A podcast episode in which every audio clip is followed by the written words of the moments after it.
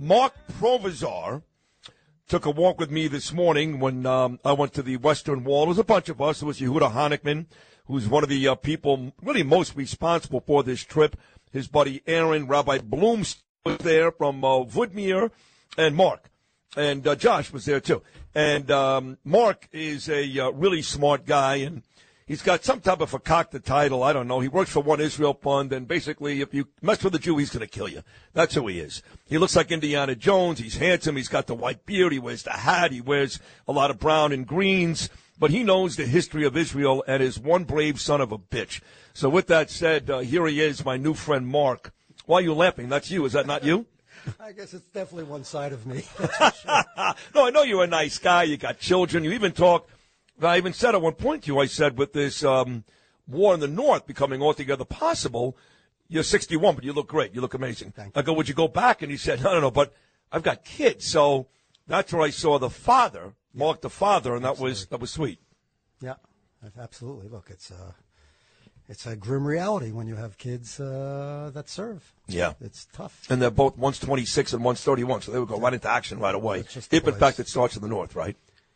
Yeah, unfortunately. Yeah. So tell me about uh, One Israel Fund. They uh, they uh, put this trip together. Uh, you guys have been you you guys you and Scott have been very generous. And uh, I spoke to Scott a couple of days ago. He was so excited about getting me here. This is my pilgrimage, as you know, my first Yeah. time. Uh, tell me exactly what you guys do. So, One Israel Fund is an organization. Uh, I believe it started in '93, actually. A lot of major Jewish organizations uh, put a limit on what they call the Green Line. They tend to forget that there are Jews living throughout Judea and Samaria, and don't assist. Don't assist. They don't help. And the Green Line, uh, you, you pointed out to me this morning. I'll give you what uh, it reminds me of. I used to go to Lake Tahoe every year for the celebrity golf tournament. It was a big deal. Yeah. I covered it three straight summers. Gorgeous. There's a line in the street. In the street, Mark. One side says Nevada. One side says California. You walk over that line, a line in the street, you're in a different state. the Green Line is not exactly like that, but close, right? no, that's ex- that's exactly it. A lot of people don't realize just how close, in a sense, it is. And but these, uh, But that separates uh, not uh, Nevada and California, but Jews and Arabs. Uh, no, No. It separates Judea and Samaria. Okay. What a lot of people like to call the West Bank, Right. which I think is not correct. But uh, Why do you say that? Because the West Bank of the Jordan is from the Jordan River to the Mediterranean Sea. That's why I say it. Okay.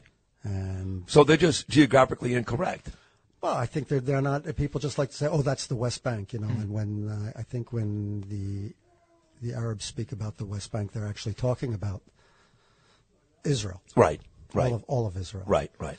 But uh, So you guys came into existence uh, basically to represent. Well, not to represent, but to, to provide assistance. You know, there's always been a lot of philanthropic uh, uh, actions and efforts to to assist uh, Israel, and the major Jewish federations and organizations really put that on their line. They're not going to help these people over there. And when Israel Fund came about to provide exactly that from all Well, give me something practical that you guys assist with. What exactly? Is it practical food? Is it well they're not, security? well, security is obviously one of the things that's uh, what I deal with. But there is also whether it be community projects, schools, uh, synagogues, uh, courses, anything and everything to make to build up a quality of life. Yeah. That's what they do. And like I said, my niche is simply security because that's the world I Live in. from. Right. Because what- you're not like Scott right now in uh, the five towns. All right, Scott and I were a little different. Yeah, a little different. Uh, both wonderful men, but a little different. So, um, are you one of these folks? Again, I, I had it all wrong, man. You know, you're up in New York, and I'm under this impression that, yeah, Jews and Arabs get along. In fact, I thought you guys stopped using the word Arabs. You know, I thought that became kind of like nasty. And I've gotten it all wrong, at least these two days. Um, you guys, almost everyone I speak to, to a man, anecdotal, but to a man, is like, enough of these people. This is our land. It's not theirs. It's not theirs. And we, we've been kind enough to allow them to live here, and we don't mess with them. We don't bother them, and they keep attacking us. Enough is enough. This is your land, right? I personally feel it's our land, and uh, I mean, let's. But you showed me proof this morning, even uh, when you showed me the tunnels underneath the Western Wall. Yeah. Look, they're, they're, anyone who denies our historical connection is I don't, I don't know how I have to how much of my language I have to tone down here. No, you can go crazy. Oh, okay, I think you so- can tell already. All right. People love me, okay, there you go. including you. So a lot, a lot of people, again, the minute that they say that we have no claim to this land, they're basically full of shit. Right, yeah. Okay. I mean, I, I'm not talking religious. I'm, I'm not even going to take it biblical or anything, even though obviously there is that in a big way. I'm just talking historical facts. That's it. That's it. That, histor- you, you saw it today. I saw it. Anyone who studies history, anyone with a quarter of a brain who studies history, who goes along the timeline, sees our existence here. So when they say the Jews weren't here or you don't have, that's crap. It's crap. They're always It's here. full of crap. And some of these Arab villages that you pointed out to me today, close to the Western Wall, um, they believe it was there for a thousand years, maybe less than a hundred. They're just wrong. Now eh, that comes down, I guess, their parents, their grandparents, so they've been misled, misguided, but they actually believe that Well, nonsense. There, there's it, it, look, the story is it goes a lot more than just that. It's it's not that simple. Um, first of all, a lot of the towns throughout Judea and Samaria have, have a Jewish history to them, and the Arabs like to say no. The Arabs who who like to say no. There are a. That being said, there are a lot of Arabs that understand that no, and we're not. You know, I'm not going to stereotype all of them. I've worked with Arabs many, many years, many years, in a very good way. I've helped them out where I can. I, I really, my concept of security is keeping quiet, and I like humans. I just don't like humans killing each other. That's my my issue. But I've gotten the feeling that, that even though uh, you like humans and you've worked with Arabs and you're trying to find a way here to be nice, which is very nice of you, that at least the guys I speak to, you just don't trust them.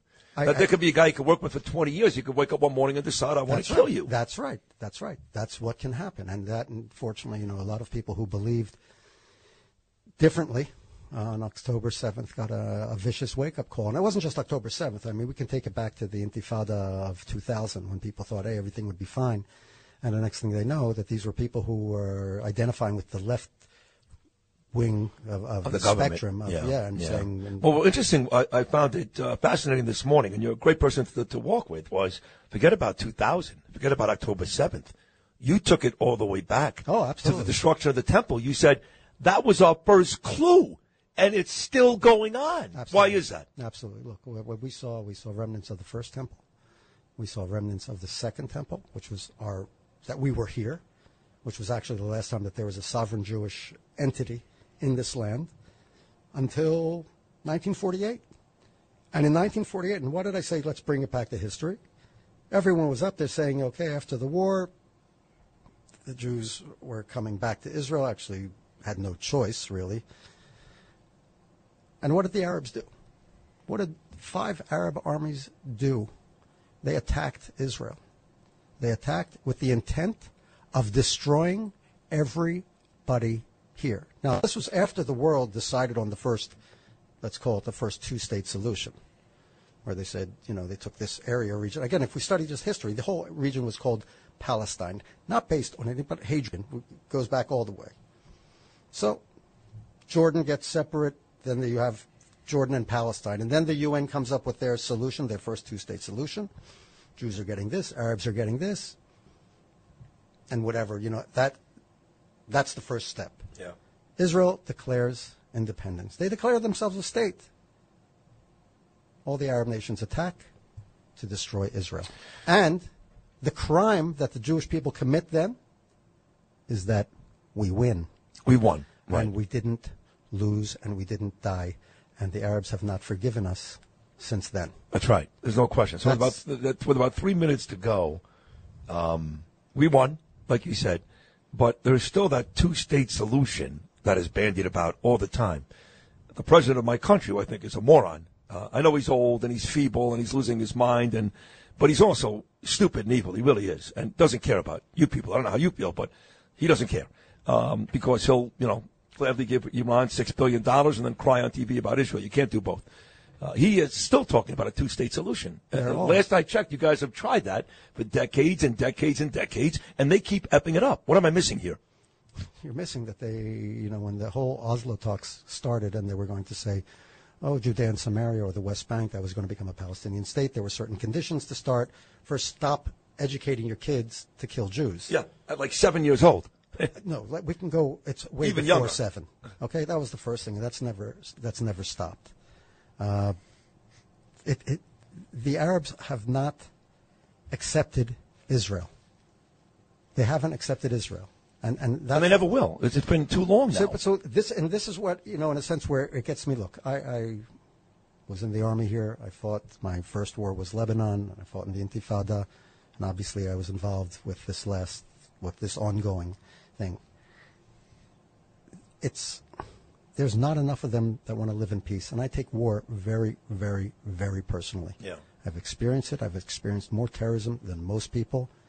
I don't like people dying, and it seems that they don't care. They don't care. And October 7th, what's been going on is exact proof. What they thought that we would just lie back, why they massacred and committed such atrocities. no, they knew you wouldn't. That's why they took uh, all but, these hostages. but without any care of their own people. oh, they don't care. Those They don't care. And the world, the world, all the enlightened and the progressive, they're even coming out against Israel. Have Including they, us. They have lost their minds, They have. And- and basically. for these innocent pa- Palestinians I keep hearing about, uh, I saw the videos. You live here, Mark, of uh, Palestinians in the streets dancing, children handing out candy. Yep. They didn't seem all that uh, disturbed to me about this whole thing. And uh, and yes, all over the world. I mean, uh, are you disgusted as a man living here who has fought and um, and you're a pretty steely guy, steely guy, you're a tough guy. Are you disgusted I- by what you've seen from the world? Absolutely. I, I, I can't believe that we're living in such a world where not only are people ignoring these atrocities, but are celebrating them. And I'm not talking about this the, the, the primitive little whatever living in some far off village. I'm talking about the intellectuals. I'm talking about the students of Ivy League colleges. Yeah. My God. What, what these are our future leaders? Well, these are the same morons too that um, walked around New York City. You know, there's a guy named George Floyd who was murdered. Yeah. Uh, Sad, was murdered, and by a cop who, by the way, is in prison. It's not like that cop is living in, in, in Hallandale, Florida. He's where he belongs, in prison. But that didn't stop these animals from No. causing a real insurrection. Trump, there was no insurrection. That was not, one person died that day. A black cop killed a white lady who wasn't armed that day. That's a fact. No cops died. The the insurrection was what happened in any given city all summer long in 2020. In Atlanta, in Seattle, in New York, in Portland, in Chicago, they burned down police stations. They beat up cops in the streets. That was over a guy, George Floyd, who was arrested nine times and put a gun in a pregnant woman's stomach. Excuse me, he doesn't deserve the reverence and the love. Same thing with the Arabs. You've got three million Arabs here. How do you fix this? That's the question. No, that's an answer I can't. Uh, that's a question I can't answer. But there's I, there's something, some food for thought that people should look at a little bit. If we look at that, uh, we'll take it back to Occupy Wall Street, Yes. to the BLM movement, to this movement. If you study it, you will see a pattern. You'll see a continuing pattern, and it's unfortunate, but and it keeps on growing. And this is, in a sense, the real problem behind all this, and people are ignoring it. It is a pattern. This is going to. We're. I, I'm always curious, just to play with words. What's the next cause? Yeah, I know. What are It's they gonna do and they're just waiting for it. They, Exactly. George Soros, these college kids, they're just waiting. What's next? And it doesn't matter.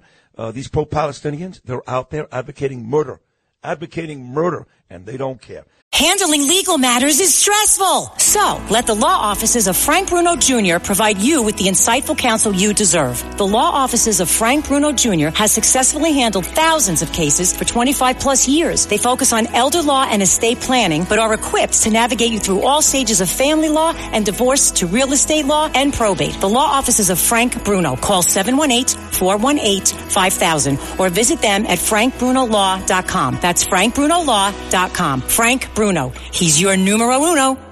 Hey, uh, you're great. Uh, anything else on the way out about One Israel Fund you just want to let the listeners know about? No, I, I think that the people that care, I think I call One Israel Fund a total humanitarian organization because, in, in first of all, besides, like I, said, I mentioned, the community projects, but in the realm of security, just trying to keep people alive, keep them safe, giving them basic human rights, and uh, it's interesting. And I combine that with my art, which I got to show you one time. Yeah, I can't wait to see your art. I'm actually going to buy one of your pieces, and I hope that you keep coming back and I spend the rest of the week with you because I find you to be absolutely fascinating. A wonderful Thank guy, you. sweet Thank guy, you. but very you know, smart guy and fascinating. So thank you very I much. try.